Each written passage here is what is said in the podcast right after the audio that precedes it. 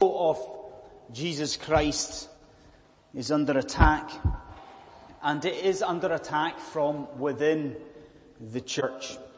Isn't it true that today many congregations, many denominations seem to be moving away from uh, the gospel of Christ Jesus? Isn't that the case?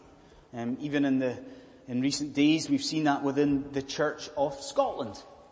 Um, what was for many years, many decades, a sort of bastion of biblical truth and biblical proclamation now has ministers who can quite openly almost deny the divinity of Jesus and can deny his atoning work.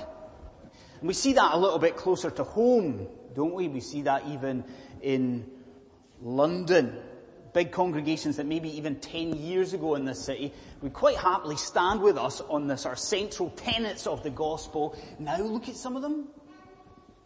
You know, they're embracing what is a sort of health and wealth or a prosperity message. Now, what is noticeable about some of these churches is that though they are moving away from biblical truth, do you know what they do? They actually maintain some uh, biblical terminology.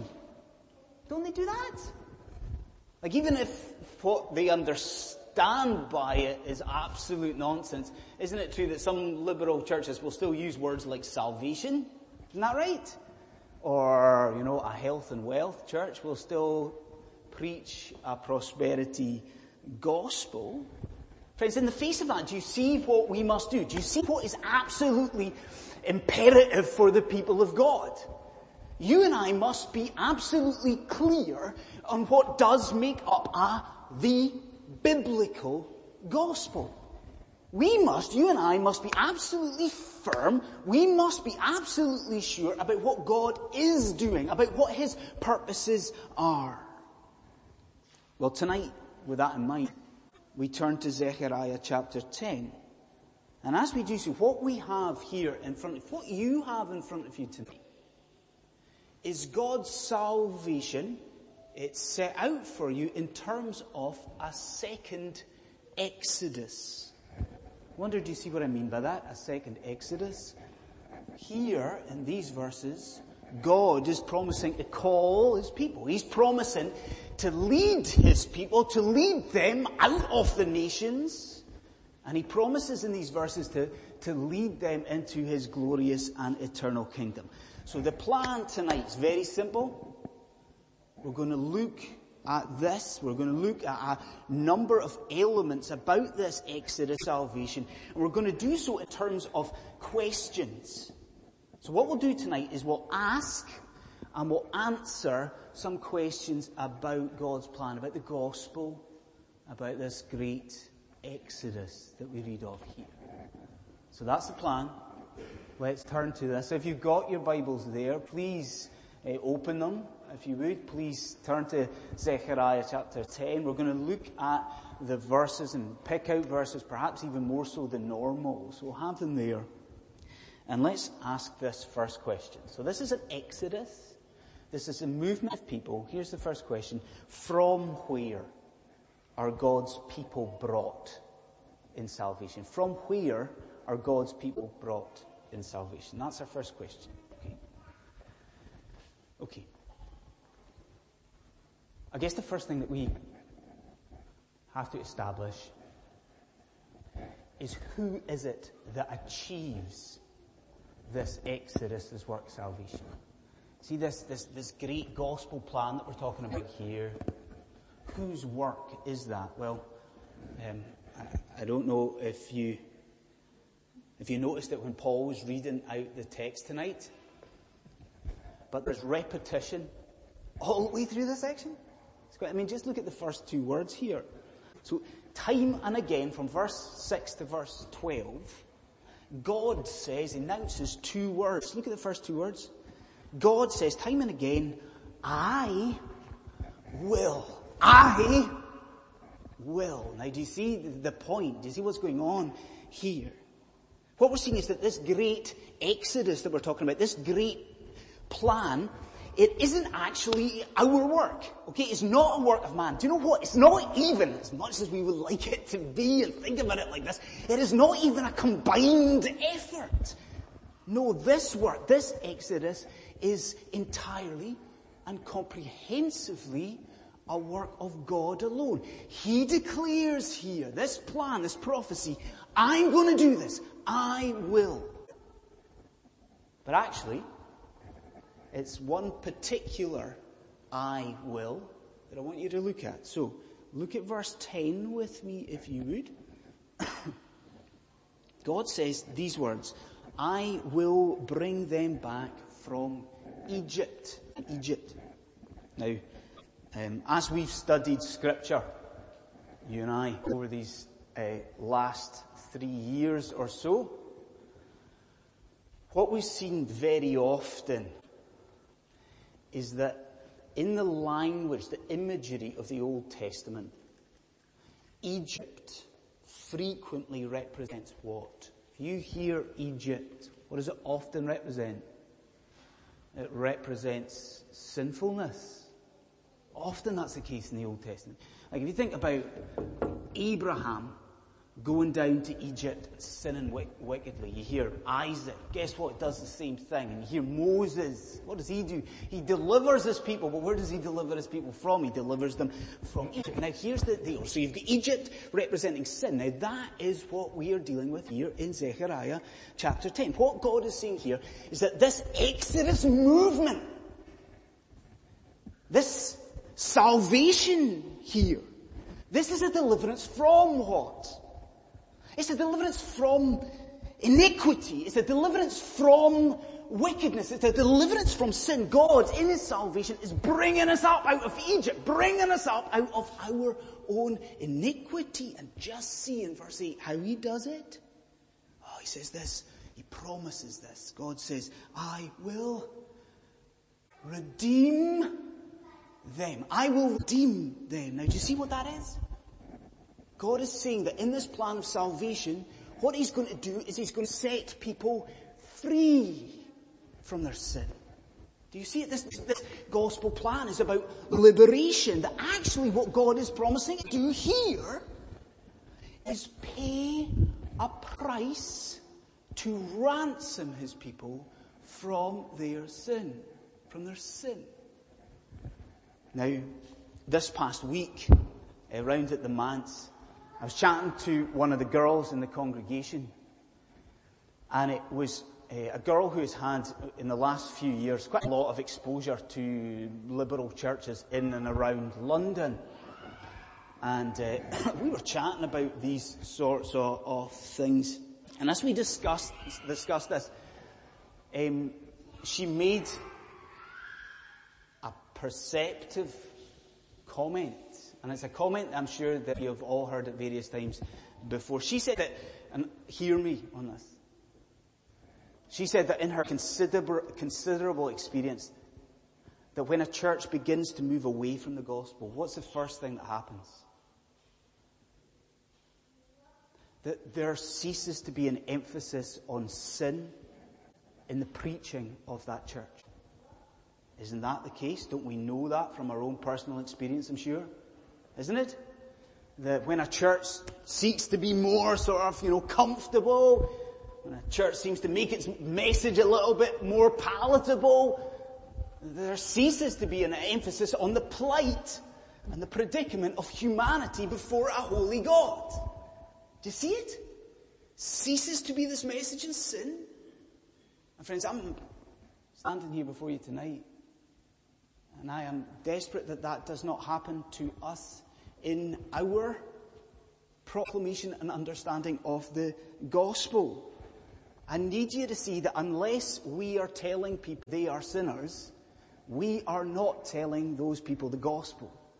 That is as simple as it is. Like, come on, surely one of the, the glories of the gospel is the fact that it does deal with the fact that we are sinners, that it does show us what has been done for us. And so I ask you as the people of God tonight, do you see from Zechariah chapter 10, do you see what, what it is that has been done for you? Do you see it?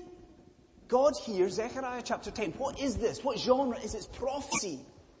Prophecy of a redemption. And I ask you, has this been fulfilled? Has it? Do you not see what's happened to you? You have been redeemed as a child of God. You have been ransomed. And how has it happened? How is, what's the price? You have been ransomed by the very blood of Jesus, the blood of, like what does Peter say about this? He says it was not with perishable things that you were redeemed, not perishable things, but with the very precious blood of Jesus. That was the price that had to be paid for you. What's the words of that hymn? He breaks the power of cancelled sin. He sets the prisoners free. His blood can make the foulest clean. His blood availed for me. And I'm saying to you tonight, let us not ever lose sight of that essential element of the gospel. You were rooted in sin.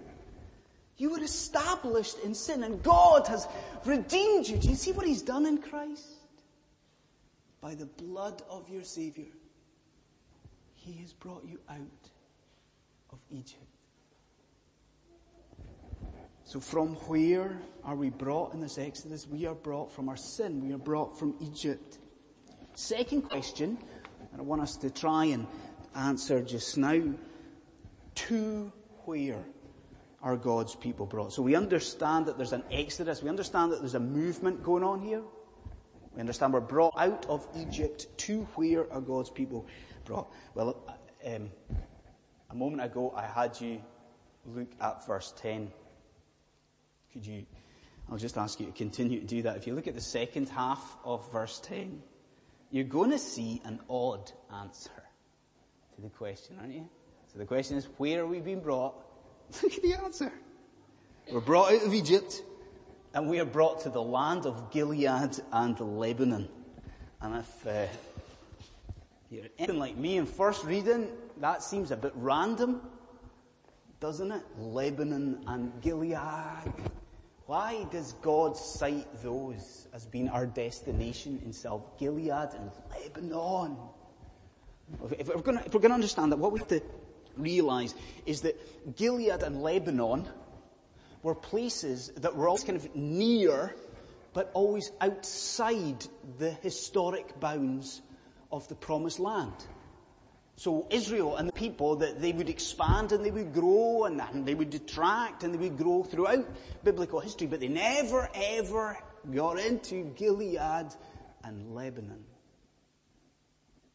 So do you see what the focus is here?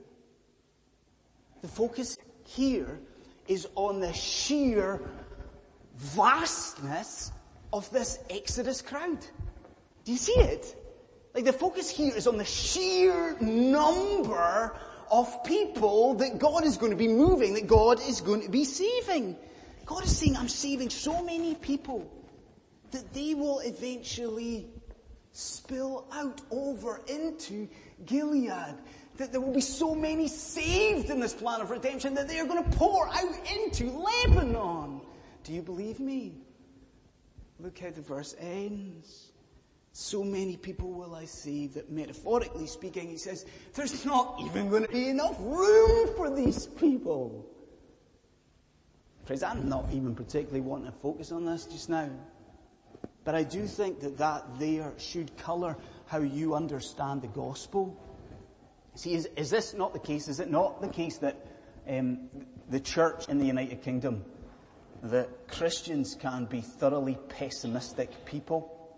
Do you not think that is the case for us just now? You certainly go to church meetings, okay, up and down the land, and uh, they can be pretty somber affairs. You know, there's a lot of people saying, oh well, God's not doing all that much, and our churches are dying, and there's not that many be- people being saved. There's not a great work of the Holy Spirit going on. And I say to you, if you're thinking like that, look at this. Look at this prophecy. Look what God is doing.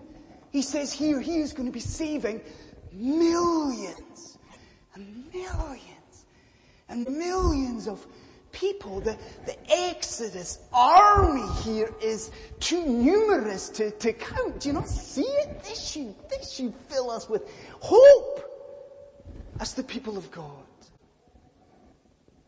But if anything, I think we've got a greater image of our destination in salvation here. So we're, we're told that we're Gilead and Lebanon, okay? Somewhere, somewhere else too. Um, I'm sure if you've been following the news in recent times,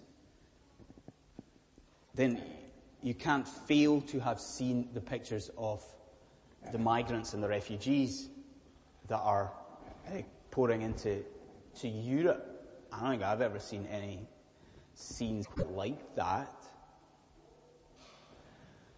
And in some senses, when you look at these people, for many of them, I think it's probably fair to say that they, they have been freed in some senses, or they are free from chains. Isn't that right? Like many of these people have escaped genuine danger and genuine sort of almost captivity in places like Syria and places like Afghanistan.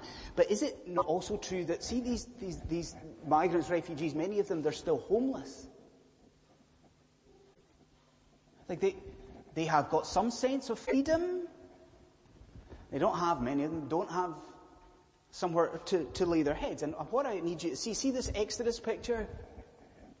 I want you to understand that for you, God has done so much more than just free you. Do you see that? God has done much, much more than liberate you from your sin. It's better than that. It's bigger than that. Look at verse 6. Look at the first verse that we looked at. Look at God's promise here. He says, in this Exodus, I am going now, the, the NIV there, what does it got in, in verse 6? It says, I will restore them. Better language is probably the ESV. The ESV is, says this, I will bring them back. I'm going to bring them back. And we're sort of scratching our heads and we're saying, Lord, where are you going to bring us back to? Do you see the answer? In your exodus, in the salvation, God is bringing you back to Him. Look at verse 8. He says, I, in this salvation, I'm going to gather my people in. Isn't it the most beautiful image? I will gather my people in. Friends, the ultimate destination in our salvation, it is God Himself. Like what He is doing in some senses is bringing us back to a sort of original state of righteousness. That's what He's doing. You could say what God's doing in salvation is kind of bringing us back in some senses to Eden. Isn't He? To this sort of fellowship, to this intimacy with Him. And just look at the, extent of that closeness. Verse 6 goes on, I will bring them back and it will be as though I had not ever rejected them. I wonder if you see that promise. Do you see what it means? Such is the work of Jesus Christ. It's, such is our intimacy with God now that it is as though we were never under any condemnation. It is as though we had never sinned. So fully did Christ bear our sins on the cross. Do you see this? God will remember our sin no more. And I say to you the same as I said in the first question. We can't let this slip out of our gospel understanding. We can't go out into the world and just preach a message of redemption. Because salvation is bigger than that, is better than that. It is also a message of reconciliation as well. Do you see that? God has done more than take you up out of Egypt. God has done more than break the chains of your sin. What else has He done? God has taken you from that freedom and taken you to Himself. He has grabbed you. He has accepted you. He has embraced you. Do, do, do you see? Is that not a message that is worth proclaiming to people?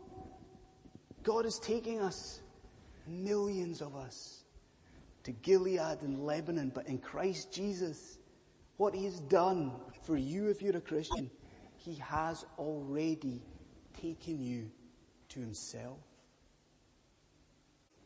So from where do we go? To where do we go? Third question. What will be the fruit of this redemption, this plan of salvation, the fruit? Like if you were to sit down um, at home at a desk, and if you were to take this section of scripture and really examine it and read it and read it, one of the first things that you would notice about what we read was the fact that there is an inclusio here. I wonder if you picked up on it. Look at the beginning. Look at verse 6. What are the first words of verse 6? I will. I will strengthen. Then, that's how it begins. Then look how it ends in verse 12. Same thing. I will strengthen. You see the message? God here is promising to fortify his people in this Exodus journey. And so I can say with confidence tonight that what God is saying to you as the people of God is that he will, by his Holy Spirit, he will give you all the strength that you need for the Christian life and for the Christian walk. He says, here I will strengthen. But there is a, there's a second fruit. and it is the joy of salvation. Feel my pain with us. Honestly, it's the joy of salvation. I stand up before and I, when going through scripture, what I'm noticing is that frequently in scripture God speaks about joy of salvation and I, I find that really difficult to stand up in front of you and to talk about joy. Not because I'm not a joyous guy, it's not that. I just feel entirely hypocritical. Who am I? I am a Scottish Presbyterian minister. You know, I am to the world outside, I am the personification of the antithesis of joy. You know, the world outside expects me to be wearing a black suit and a black tie and a frown. But don't you see? Zechariah chapter 10, it isn't despair, and it isn't misery, and it isn't depression, but it is joy that is the prevailing atmosphere of salvation. Look at what God says in verse 7. He says, of his people, the Ephraimites, he says, their hearts are glad. They will be glad as with wine that such is the wonder of this exodus that, that you and I, we get to rejoice, delight in the Lord Jesus Christ. And then look at how that goes on. Look at the dead joy. Verse 7 he says, yeah, their children will see it and be joyful. He says, such is the joy that even their children's hearts will rejoice in this. Do you see the message here? This gospel satisfaction that we are granted by God's grace, it ain't something that it ain't something that's passing, it isn't something temporary. Do you see that it's something here that lasts, lasts into the generations, God says. But I do sincerely want to ask you this. I'm talking about the joy of the gospel. Do you think that we've lost that emphasis? Do you think so? In, in the way that we live and the way that maybe we talk about Jesus to people? Maybe the preaching in the church or the way that we witness. Do you think that's true? Do you think we've lost the, the emphasis that there is joy to be found in Christ Jesus? That there is delighting, rejoicing to be found in Him? I think maybe we have. We've lost this emphasis. And then let me ask you, what do the people in your life need? Isn't it the case that all the people you work with, live with, and are friends with, aren't they kind of crying out for some sort of contentment? Isn't that what's going on out there? People are desperate for some sort of happiness, some sort of fulfillment, and look at you and I. We are in here with a message of true joy. A message that says that joy is what? True joy is what? It is a fruit of the Spirit, isn't it? That, in Christ is not just found a a, a, a, lasting joy, but it's a fruit of the Spirit. This is the joy that wells up, matures, grows, flows over into eternity. Don't your people need to hear that? Don't they need to hear that in Christ Jesus is lasting and deep and eternal joy? Don't they need to hear that, that Christ has done absolutely everything? That He has redeemed His people. He has reconciled His people. Don't they need to hear that, that we can rejoice in Him? We read 1 Peter earlier on. Listen to 1 Peter again. Isn't this true for the people of God tonight? Even though you do not see Jesus now, you believe in him. And what is the result? You are filled with an inexpressible and a glorious joy. Isn't that the case? Friends, let us genuinely recover an emphasis on the joy the gospel brings. And then our last question, our fourth and last question. See if I can remember the question. From where are we brought in this Exodus? To where are we brought in this Exodus? To God. What are the fruits of this Exodus? Our strength and our joy. Here's the last question.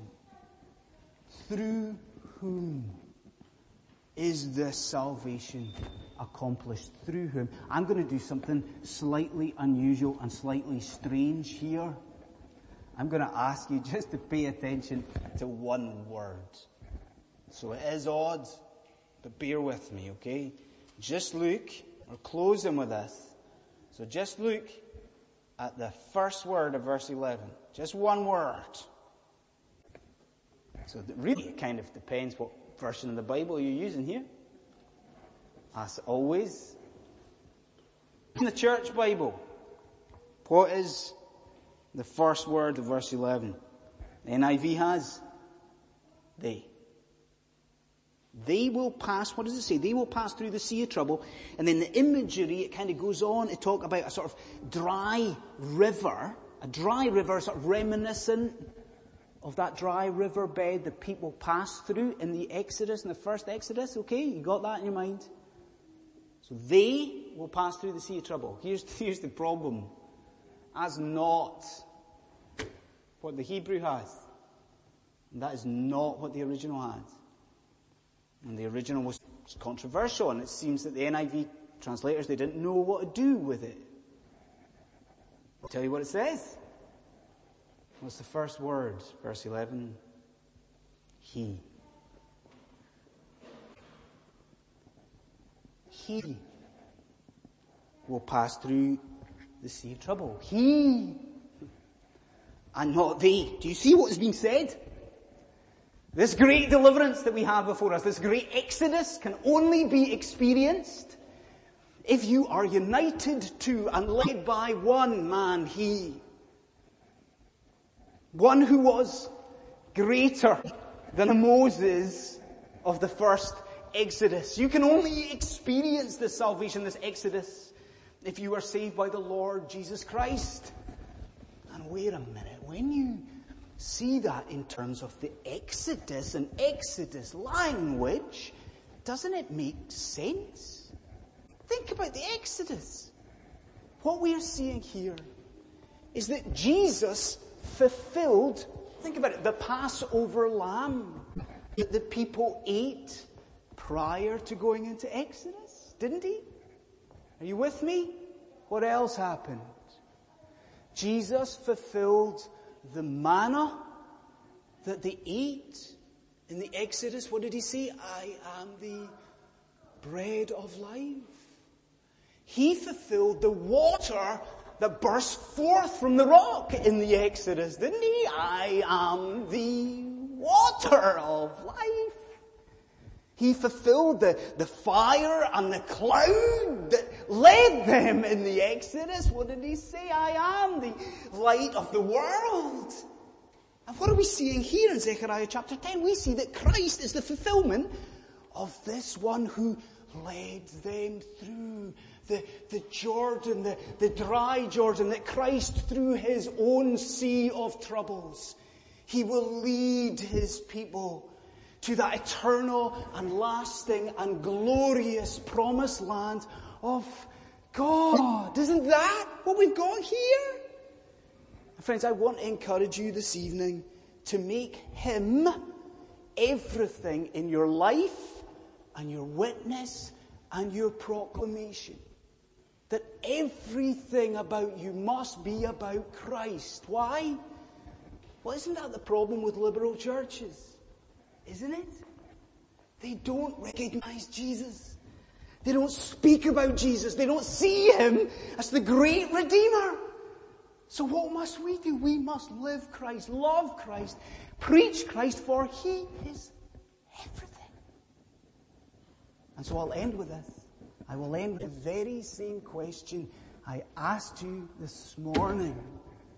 I asked of that heavenly banquet, will you be there? I ask you of this Exodus picture, will you be there? I know what you say to me. Some of you say, well, in a group like this on a Sunday night, most of us are professing Christians, but are we? Do you know Christ as Lord? Are you born again? Will you be in that number in the Exodus as these saints go marching in? Will you be there? Friends, beloved people of God, Let's never let any of these elements of the gospel fall from our understanding. They're so, so, so much too precious for that. Christ has done everything for us. He has redeemed us. He has ransomed us. And what are we seeing tonight? We are seeing that you and I, in the land of Gilead and in the land of Lebanon, what will happen? You and I will rejoice. We will rejoice forevermore. Let's pray.